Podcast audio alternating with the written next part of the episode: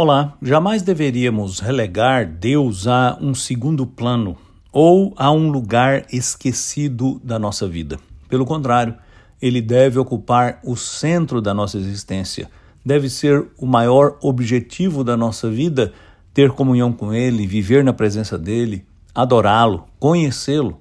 Por isso precisamos investir tempo para meditar em Sua palavra, para falar com Ele através da oração, a Escritura Sagrada está cheia de exortações para que nós exaltemos o Senhor em todo o tempo, em todas as áreas da nossa vida. De maneira poética, o autor do Salmo 113, no versículo 3, escreveu assim: Desde o nascer até o pôr do sol, que o nome do Senhor seja louvado.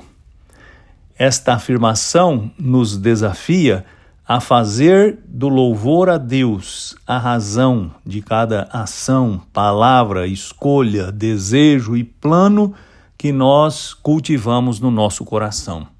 Nós fomos criados para Ele, nós existimos para dar glória a Ele, devemos tudo em nossa vida a Ele. É Ele quem nos dá tudo o necessário e, acima de tudo, ele nos dá salvação através do seu Filho Jesus Cristo.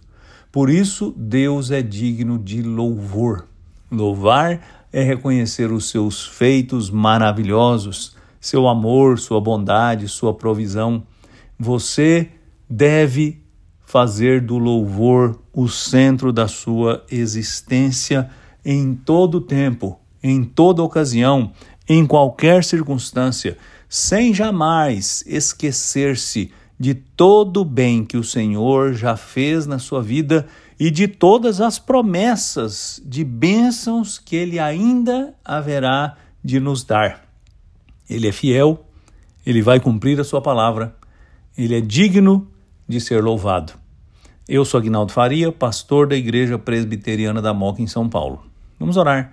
Senhor, eu te agradeço de todo o coração por tudo que o Senhor faz na nossa vida e te louvo com todo o meu coração e peço que o Senhor sempre dê a todos nós um coração agradecido que reconhece os seus feitos, os proclama e agradece por tudo que o Senhor já fez, por tudo que o Senhor prometeu que ainda fará.